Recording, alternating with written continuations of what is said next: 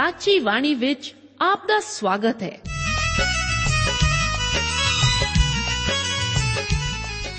ਪ੍ਰਿय ਸ਼੍ਰੋਤਾ, ਇਹ ਸਾਚੀ ਬਾਣੀ ਕੀ ਹੈ? ਹੋਰ ਇਹ ਸਾਨੂੰ ਕਿੱਥੇ ਮਿਲੂਗੀ? ਇਹ ਸਾਚੀ ਬਾਣੀ ਦਾ ਸਾਡੇ ਜੀਵਨ ਵਿੱਚ ਲਾਭ ਕੀ ਹੈ? ਇਹਦਾ ਸਾਡੇ ਜੀਵਨ ਵਿੱਚ ਮੋਲ ਕੀ ਹੈ? ਇਹ ਸਾਰੇ ਪ੍ਰਸ਼ਨਾਂ ਦਾ ਉੱਤਰ ਸਾਨੂੰ ਇੱਕੋ ਹੀ ਜਗ੍ਹਾ ਲੱਭ ਸਕਦਾ ਹੈ ਤੇ ਉਹ ਹੈ ਜੀਵਤ ਵਚਨ ਧਰਮ ਸ਼ਾਸਤਰ ਬਾਈਬਲ। ਉਹੀ ਜੀਵਤ ਵਚਨ ਦਾ ਅਸੀਂ ਇਸ ਕਾਰਜਕ੍ਰਮ ਵਿੱਚ ਅਧਿਐਨ ਕਰਾਂਗੇ। ਤੇ ਹੁਣ ਪਵਿੱਤਰ ਸ਼ਾਸਤਰ ਬਾਈਬਲ ਦਾ ਅਧਿਐਨ ਸ਼ੁਰੂ ਕਰਨ ਤੋਂ ਪਹਿਲਾਂ ਅਸੀਂ ਆਪਣੇ ਮਨਾਂ ਨੂੰ ਤਿਆਰ ਕਰੀਏ ਇਸ ਭਜਨ ਨਾਲ।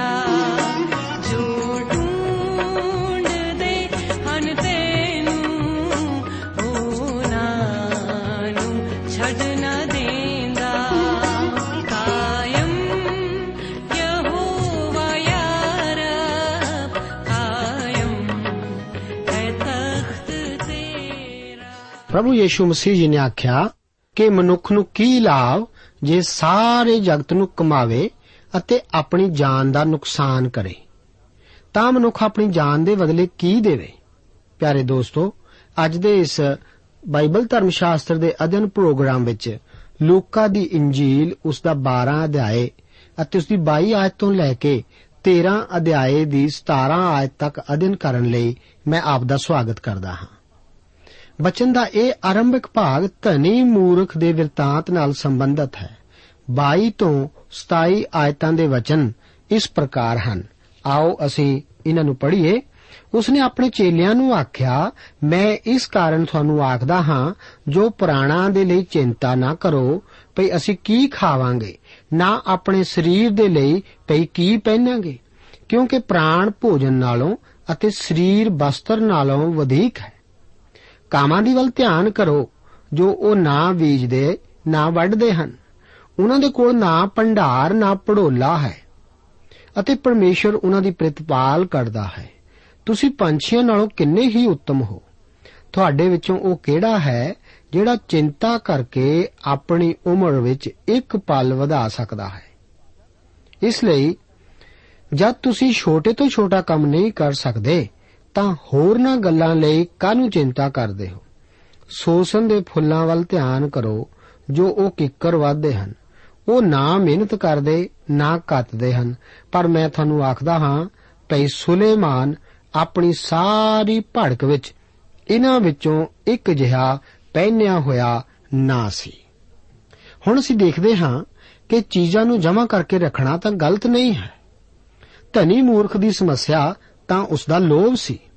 ਉਹ ਤਾਂ ਹੋਰ ਜ਼ਿਆਦਾ, ਫਿਰ ਹੋਰ ਜ਼ਿਆਦਾ ਅਤੇ ਹੋਰ ਵੀ ਜ਼ਿਆਦਾ ਇਕੱਠਾ ਕਰਕੇ ਰਹਿਣ ਦੀ ਕੋਸ਼ਿਸ਼ ਕਰ ਰਿਹਾ ਸੀ।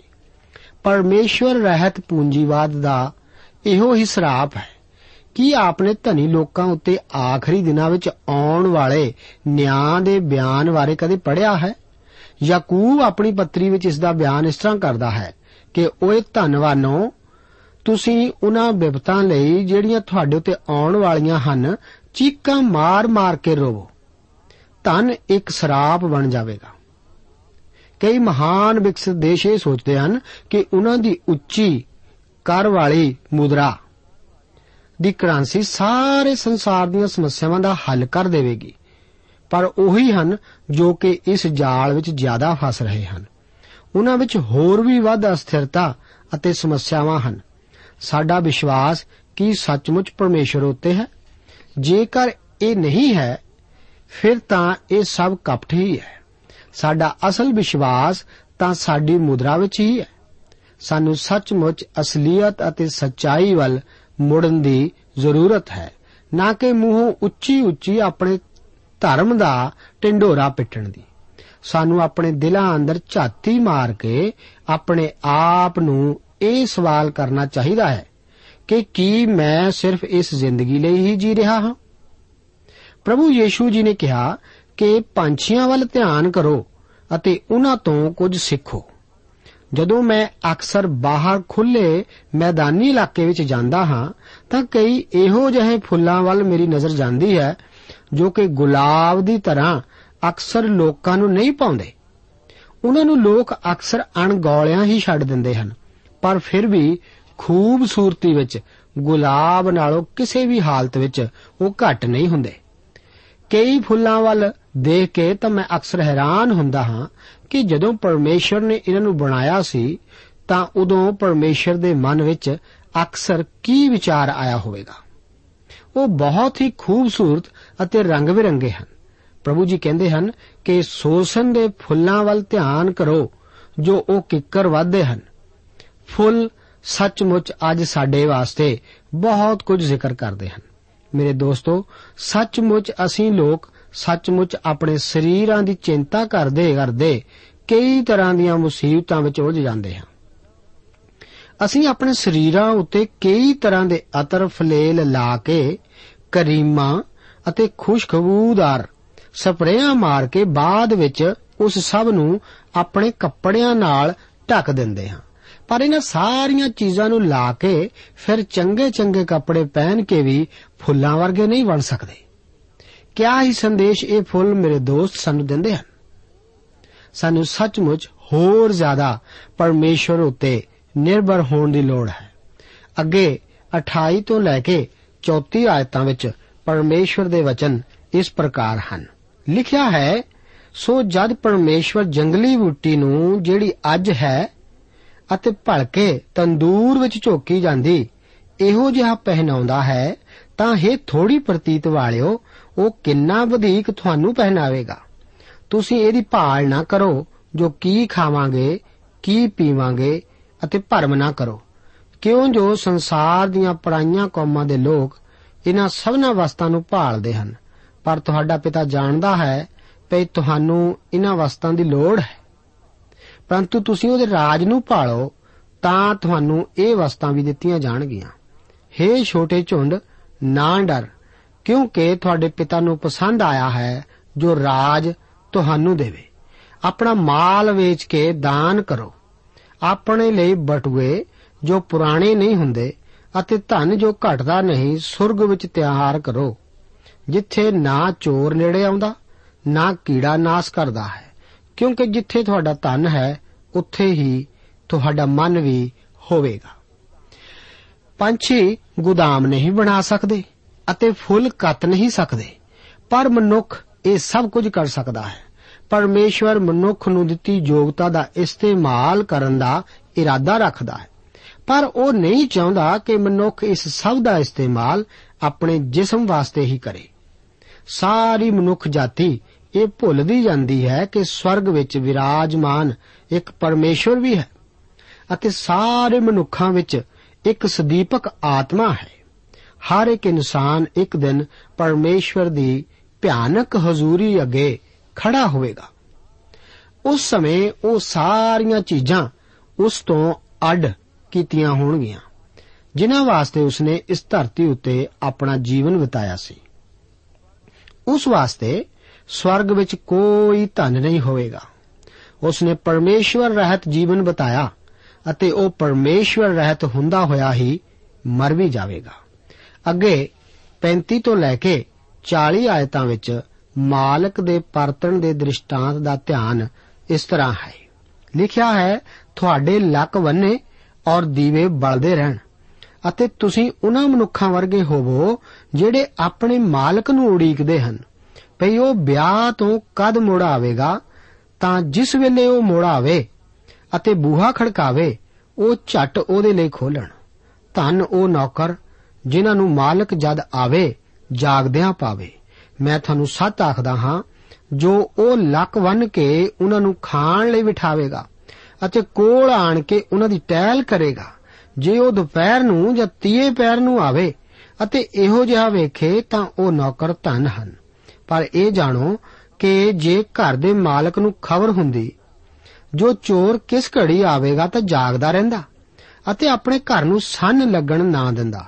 ਤੁਸੀਂ ਵੀ ਤਿਆਰ ਰਹੋ, ਕਿਉਂਕਿ ਜਿਸ ਘੜੀ ਤੁਹਾਨੂੰ ਚਿਤ ਚੇਤਾ ਨਾ ਹੋਵੇ, ਉਸੇ ਘੜੀ ਮਨੁੱਖ ਦਾ ਪੁੱਤਰ ਆ ਜਾਵੇਗਾ। ਭਾਵੇਂ ਇਸ ਦ੍ਰਿਸ਼ਟਾਂਤ ਦਾ ਮੁੱਖ ਸੰਬੰਧ ਇਸਰਾਇਲ ਅਤੇ ਮਸੀਹ ਦੀ ਦੂਸਰੀ ਆਮਦ ਦੌਰਾਨ ਆਪਣੀ ਬਾਦਸ਼ਾਹਤ ਦੀ ਸਥਾਪਨਾ ਕਰਨ ਨਾਲ ਸੰਬੰਧਿਤ ਹੈ, ਪਰ ਇਹ ਸਿਧਾਂਤ ਕਲੀਸਿਆ ਉੱਤੇ ਵੀ ਲਾਗੂ ਹੁੰਦਾ ਹੈ, ਕਿਉਂਕਿ ਅਸੀਂ ਉਸ ਦੀ ਆਮਦ ਤੋਂ ਪਹਿਲਾਂ ਹੀ ਉੱਪਰ ਸਵਰਗ ਵਿੱਚ ਉਠਾਏ ਜਾਣਾ ਹੈ। ਇਸ ਤਰ੍ਹਾਂ ਅਸੀਂ ਵੇਖਦੇ ਹਾਂ ਕਿ ਇੱਕ ਲਾੜਾ ਆਪਣੇ ਦੋਸਤਾਂ ਨਾਲ ਪਹਿਲਾਂ ਵਿਆਹ ਭੋਜਨ ਵਿੱਚ ਸ਼ਾਮਲ ਹੋਣ ਤੋਂ ਬਾਅਦ ਹੀ ਆਪਣੀ ਲਾੜੀ ਦੇ ਘਰੋਂ ਉਸ ਨੂੰ ਲੈਣ ਜਾਂਦਾ ਹੈ। ਇਸੇ ਤਰ੍ਹਾਂ ਲਾੜੇ ਦੀ ਸੇਵਕਾਂ ਦਾ ਆਪਣੀ ਸੇਵਾ ਵਾਸਤੇ ਪੁਸ਼ਾਕ ਪਹਿਨਣਾ ਅਤੇ ਲਾੜੇ ਦੇ ਪਰਤਣ ਦੇ ਜਸ਼ਨ ਲਈ ਆਪਣੇ ਦੀਵੇ ਬਾਲ ਕੇ ਰੱਖਣਾ ਜ਼ਰੂਰੀ ਸੀ। ਇੱਕ ਵਿਸ਼ਵਾਸੀ ਦਾ ਮਸੀਹ ਦੀ ਆਮਦ ਦਾ ਨਜ਼ਰੀਆ ਵੀ ਆਪਣੇ ਕਮਰ ਕੱਸੇ ਬੰਨ ਕੇ ਤਿਆਰ ਰਹਿਣ ਦਾ ਹੀ ਹੋਣਾ ਚਾਹੀਦਾ ਹੈ। ਜੋ ਕੁਝ ਉਸ ਦੀ ਸੇਵਾ ਕਰ ਸਕਦੇ ਹੋ, ਕਰਦੇ ਹੋਏ, ਸਾਨੂੰ ਉਸ ਦੀ ਆਮਦ ਦੀ ਆਸ ਰੱਖਦੇ ਹੋਏ ਜਿਉਣਾ ਚਾਹੀਦਾ ਹੈ।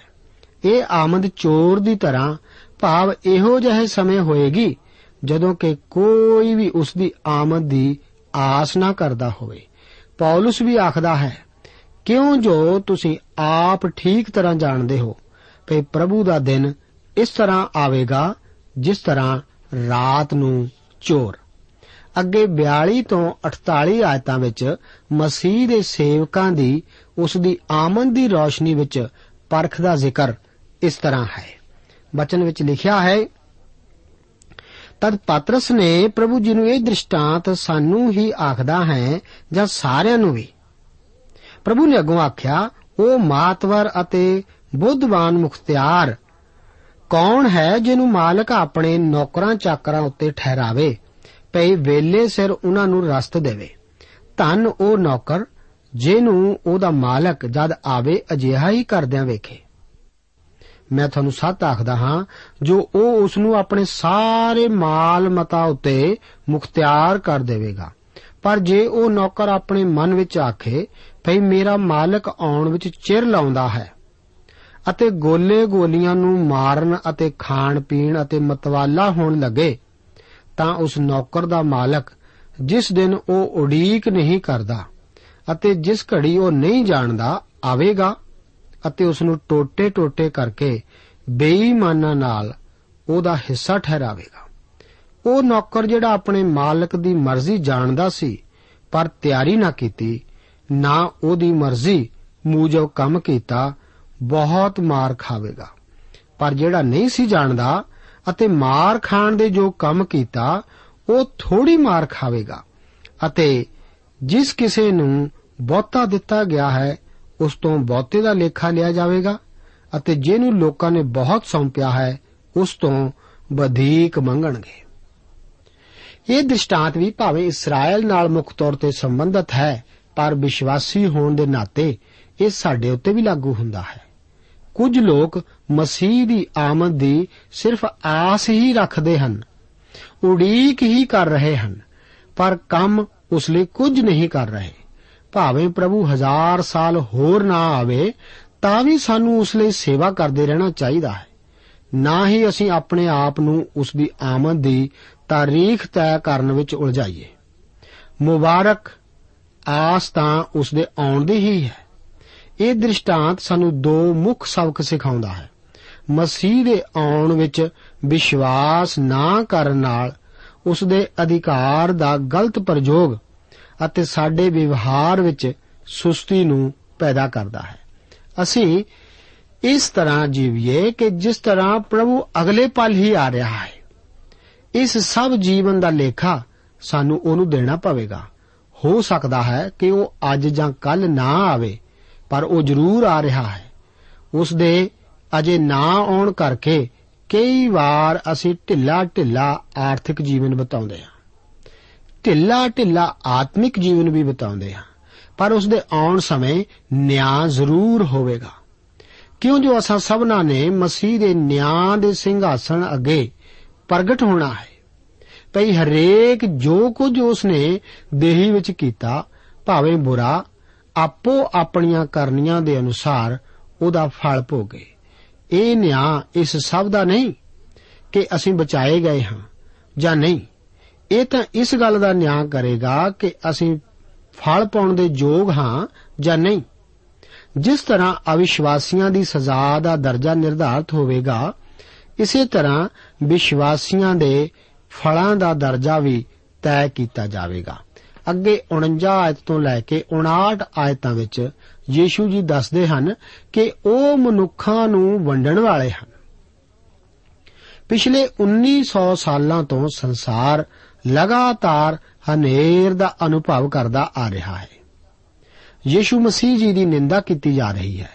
ਸੰਸਾਰ ਅੱਗ ਵਿੱਚ ਝੁਲਸ ਰਿਹਾ ਹੈ। ਇੱਥੇ ਮਸੀਹ ਜੀ ਆਪਣੀ ਸਲੀਬੀ ਮੌਤ ਦਾ ਵੀ ਜ਼ਿਕਰ ਕਰਦੇ ਹਨ। ਮਸੀਹ ਵਿੱਚ ਵਿਸ਼ਵਾਸ ਕਰਨ ਨਾਲ ਇੱਕ ਵਿਸ਼ਵਾਸੀ ਝਟ ਆਪਣੇ ਆਸ-ਪਾਸ ਦੇ ਅਵਿਸ਼ਵਾਸੀਆਂ ਤੋਂ ਅਲੱਗ ਹੋ ਜਾਂਦਾ ਹੈ। ਉਹ ਭਾਵੇਂ ਉਸਦੇ ਦੋਸਤ ਜਾਂ ਰਿਸ਼ਤੇਦਾਰ ਹੀ ਕਿਉਂ ਨਾ ਹੋਣ ਇਹ ਸੱਚਮੁੱਚ ਇਸੇ ਤਰ੍ਹਾਂ ਹੀ ਹੋਵੇਗਾ ਮੇਰੇ ਦੋਸਤੋ। ਜਿਸ ਸੰਸਾਰ ਵਿੱਚ ਅਸੀਂ ਰਹਿ ਰਹੇ ਹਾਂ, ਸਾਨੂੰ ਇਸ ਨੂੰ ਪਛਾਣਨ ਦੀ ਜ਼ਰੂਰਤ ਹੈ। ਮਨੁੱਖ ਸੋਚਦਾ ਹੈ ਕਿ ਉਹ ਧਰਤੀ ਉੱਤੇ ਸ਼ਾਂਤੀ ਖੁਦ ਹੀ ਸਥਾਪਿਤ ਕਰ ਲਵੇਗਾ। ਸਾਨੂੰ ਇਹ ਜਾਣ ਲੈਣ ਦੀ ਜ਼ਰੂਰਤ ਹੈ ਕਿ ਜਦੋਂ ਤੱਕ ਮਸੀਹ ਜੀ ਧਰਤੀ ਉੱਤੇ ਨਹੀਂ ਆਉਂਦੇ, ਉਦੋਂ ਤੱਕ ਅਸੀਂ ਸ਼ਾਂਤੀ ਨਹੀਂ ਵੇਖਾਂਗੇ। ਇਸ ਦੇ ਨਾਲ ਹੀ ਅਸੀਂ ਲੂਕਾ ਦੀ ਅੰਜੀਲ ਦੇ ਹੁਣ 13 ਅਧਿਆਏ ਵਿੱਚ ਦਾਖਲ ਹੁੰਦੇ ਹਾਂ। ਇਸ ਅਧਿਆਏ ਦੀਆਂ ਪਹਿਲੀਆਂ 17 ਆਇਤਾਂ ਦਾ ਅਧਿਐਨ ਅਸੀਂ ਇਸ ਪ੍ਰੋਗਰਾਮ ਵਿੱਚ ਕਰਾਂਗੇ। ਆਓ ਪਹਿਲਾਂ ਇਸ ਦੀਆਂ 1 ਤੋਂ ਲੈ ਕੇ 5 ਆਇਤਾਂ ਵਿੱਚ ਯੀਸ਼ੂ ਜੀ ਜਿੱਥੇ ਕਿ ਦੂਸਰਿਆਂ ਦਾ ਨਿਆਂ ਨਿਆਂ ਕਰਨ ਬਾਰੇ ਤੋਬਾ ਕਰਨ ਬਾਰੇ ਹੁਕਮ ਦਿੰਦੇ ਹਨ, ਆਓ ਅਸੀਂ ਇਹਨਾਂ ਨੂੰ ਪੜ੍ਹ ਲਈਏ।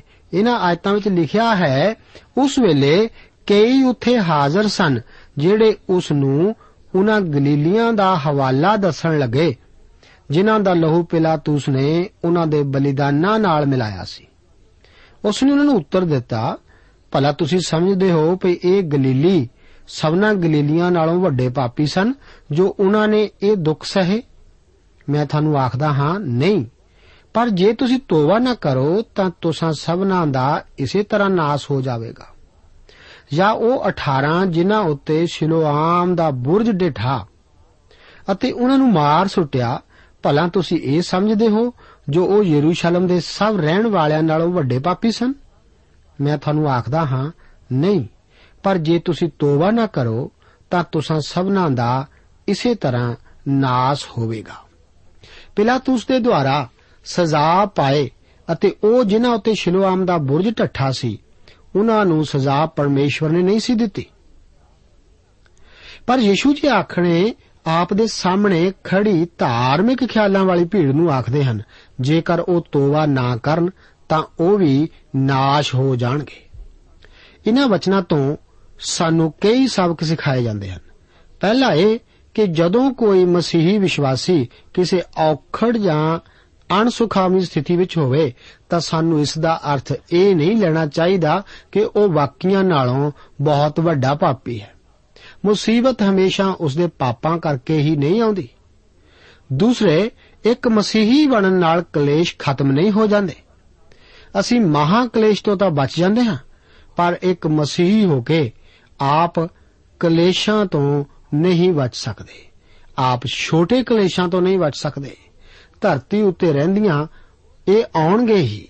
ਇੱਕ ਹੋਰ ਗੱਲ ਜੋ ਅਸੀਂ ਇੱਥੇ ਸਿੱਖਦੇ ਹਾਂ, ਉਹ ਇਹ ਹੈ ਕਿ ਜਦੋਂ ਦੂਸਰੇ ਮੁਸੀਬਤ ਵਿੱਚ ਹੋਣ, ਨਾ ਕਿ ਅਸੀਂ, ਖੁਦ, ਤਦ ਇਸ ਦਾ ਭਾਵ ਇਹ ਨਹੀਂ ਕਿ ਆਪ ਦੂਸਰੇ ਵਿਅਕਤੀਆਂ ਤੋਂ ਚੰਗੇ ਜਾਂ ਬਿਹਤਰ ਹੋ। ਸ਼ਾਇਦ ਪਰਮੇਸ਼ਵਰ ਆਪ ਨੂੰ ਦੂਸਰੇ ਦਾ ਸੰਕਟ ਇਸ ਕਰਕੇ ਦਿਖਾ ਰਿਹਾ ਹੈ ਤਾਂ ਕਿ ਆਪ ਆਪਣੇ ਅੰਦਰ ਝਾਤੀ ਮਾਰ ਸਕੋ। 6 ਤੋਂ 9 ਆਇਤਾਂ ਵਿੱਚ ਹੰਜੀਰ ਦੇ ਪੇੜ ਦਾ ਜ਼ਿਕਰ ਹੈ।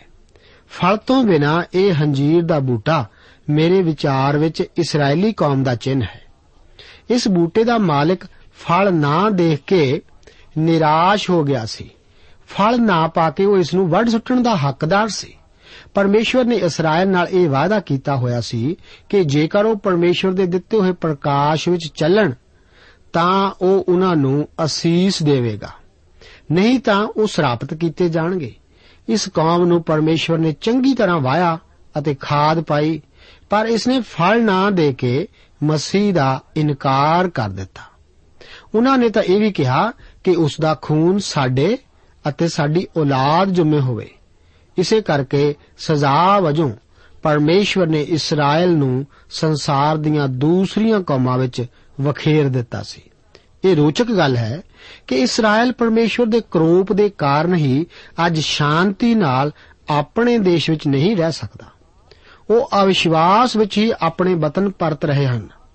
ਇਹ ਸੰਸਾਰ ਦੇ ਸਾਰੇ ਮਸਲਿਆਂ ਵਿੱਚ ਪਰਮੇਸ਼ਵਰ ਦੇ ਸਿੱਧੇ ਹੱਥ ਹੋਣ ਦਾ ਤਾਂ ਸਬੂਤ ਹੀ ਹੈ। ਅੱਗੇ 10 ਤੋਂ 17 ਆਇਤਾਂ ਵਿੱਚ ਇੱਕ ਬਿਮਾਰ ਔਰਤ ਦੇ ਯੀਸ਼ੂ ਦੁਆਰਾ ਚੰਗਾ ਕੀਤੇ ਜਾਣ ਦਾ ਜ਼ਿਕਰ ਹੈ। ਇਸ ਔਰਤ ਨੂੰ ਇੱਕ ਅਜੀਬ ਰੋਗ ਸੀ। ਸਮੱਸਿਆ ਉਸ ਨੂੰ ਠੀਕ ਕਰਨ ਕਰਕੇ ਨਹੀਂ, ਪਰ ਉਸ ਨੂੰ ਸਬਤ ਦੇ ਦਿਨ ਠੀਕ ਕਰਨ ਕਰਕੇ ਹੋਈ ਸੀ। ਧਾਰਮਿਕ ਆਗੂ ਇਸ ਕਰਕੇ ਮਸੀਹ ਯੀਸ਼ੂ ਜੀ ਨਾਲ ਵਿਵਾਦ ਕਰਦੇ ਸਨ। ਇਹ ਔਰਤ 18 ਸਾਲਾਂ ਤੋਂ ਬਿਮਾਰ ਚੱਲੀ ਆਉਂਦੀ ਸੀ। ਉਸ ਦੀ ਬਿਮਾਰੀ ਤਾਂ ਮਾਰੂ ਸੀ। ਇਸੇ ਕਰਕੇ ਉਹ ਕੁੱਬੀ ਵੀ ਹੋ ਗਈ ਸੀ। ਉਹ ਸੱਚਮੁੱਚ ਤਰਸਯੋਗ ਹਾਲਤ ਵਿੱਚ ਸੀ। ਪਤਾ ਨਹੀਂ ਇਸ ਔਰਤ ਨੂੰ ਸ਼ੈਤਾਨ ਨੇ ਕਿਉਂ ਜਕੜਿਆ ਹੋਇਆ ਸੀ? ਉਹ ਤਾਂ ਇੱਕ ਅਨੈਤਿਕ ਔਰਤ ਵੀ ਨਹੀਂ ਸੀ। ਉਹ ਤਾਂ ਹਰ ਰੋਜ਼ ਪ੍ਰਾਰਥਨਾ ਘਰ ਵਿੱਚ ਇਸ ਆਪਣੀ ਬਿਮਾਰੀ ਦੀ ਹਾਲਤ ਵਿੱਚ ਵੀ ਜਾਂਦੀ ਸੀ। ਇਹ ਪ੍ਰਾਰਥਨਾ ਘਰ ਵਿੱਚ ਹੀ ਹੋਇਆ ਕਿ ਮਹਾਨ ਵੈਦ ਨੇ ਇਸ ਔਰਤ ਨੂੰ ਆਖਿਆ ਕਿ ਤੂੰ ਆਪਣੀ ਮਾਂਦਗੀ ਤੋਂ ਛੁੱਟ ਗਈ ਹੈ। ਉਸੇ ਵੇਲੇ ਉਸ ਦਾ ਕੁੱਬ ਸਿੱਧਾ ਹੋ ਗਿਆ ਅਤੇ ਉਹ ਪਰਮੇਸ਼ਵਰ ਦੀ ਵਡਿਆਈ ਕਰਨ ਲੱਗੀ। ਯੀਸ਼ੂ ਜੀ ਨੇ ਉਸ ਨੂੰ ਛੂ ਕੇ ਉਸ ਦੇ ਵਿਸ਼ਵਾਸ ਨੂੰ ਵਧਾਇਆ। ਯੀਸ਼ੂ ਜੀ ਨਾਲ ਵਿਅਕਤੀਗਤ ਸੰਪਰਕ ਕਰਨਾ ਸਾਡੇ ਲਈ ਵੀ ਬਹੁਤ ਜ਼ਰੂਰੀ ਹੈ। ਧਾਰਮਿਕ ਆਗੂਆਂ ਦੀ ਪ੍ਰਤੀਕਿਰਿਆ ਇਸ ਔਰਤ ਦੀ ਚੰਗਾਈ ਦੇ ਪ੍ਰਤੀ ਅਜੀਬ ਜਿਹੀ ਹੀ ਸੀ। ਸਬਤ ਦਾ ਸਵਾਲ ਇਸ 18 ਸਾਲਾਂ ਤੋਂ ਬਿਮਾਰ ਔਰਤ ਦੀ ਚੰਗਾਈ ਨਾਲੋਂ ਇਸ ਨੇਤਾ ਵਾਸਤੇ ਜ਼ਿਆਦਾ ਅਹਿਮੀਅਤ ਰੱਖਦਾ ਸੀ।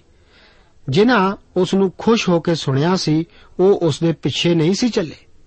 ਧਾਰਮਿਕ ਦਿਖਾਵਾ ਕਰਦੇ ਹੋਏ ਵੀ ਯੀਸ਼ੂ ਨੂੰ ਲੋਕ ਆਪਣੇ ਜੀਵਨ ਤੋਂ ਬਾਹਰ ਰੱਖ ਸਕਦੇ ਹਨ।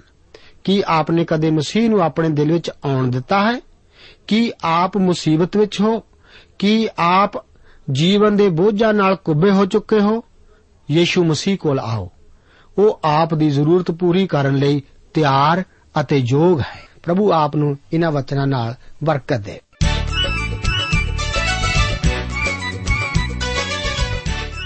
ਦੋਸਤੋ, ਸਾਨੂੰ ਉਮੀਦ ਹੈ ਕਿ ਇਹ ਕਾਰਜਕ੍ਰਮ ਤੁਹਾਨੂੰ ਪਸੰਦ ਆਇਆ ਹੋਵੇਗਾ ਤੇ ਇਹ ਕਾਰਜਕ੍ਰਮ ਸੁਣ ਕੇ ਤੁਹਾਨੂੰ ਬਰਕਤਾਂ ਮਿਲੀਆਂ ਹੋਣਗੀਆਂ। ਜੇ ਤੁਸੀਂ ਇਹ ਕਾਰਜਕ੍ਰਮ ਦੇ ਬਾਰੇ ਕੁਝ ਪੁੱਛਣਾ ਚਾਹੁੰਦੇ ਹੋ, ਤੇ ਸਾਨੂੰ ਇਸ ਪਤੇ ਤੇ ਲਿਖੋ। Programme Sachi Bani, post box number 1715 sector 36 Chandigarh 160036 ਪਤਾ ਇੱਕ ਵਾਰ ਫੇਰ ਸੁਣ ਲਓ programme Sachi Bani post box number 1715 sector 36 Chandigarh 160036 ਸਾਡਾ ਈਮੇਲ ਪਤਾ ਹੈ punjabi ttb at twr.in ਪਤਾ ਇੱਕ ਵਾਰ ਫੇਰ ਸੁਣ ਲਓ punjabi ttb at twr.in ਹੁਣ ਸਾਡੇ ਪ੍ਰੋਗਰਾਮ ਦਾ ਸਮੇਂ ਸਮਾਪਤ ਹੁੰਦਾ ਹੈ। ਉਮੀਦ ਹੈ ਅਗਲੇ ਪ੍ਰੋਗਰਾਮ ਵਿੱਚ ਤੁਹਾਡੇ ਨਾਲ ਫੇਰ ਪੇਂਟ ਹੋਏਗੀ। ਰੱਬ ਤੁਹਾਨੂੰ ਬਰਕਤ ਦੇ।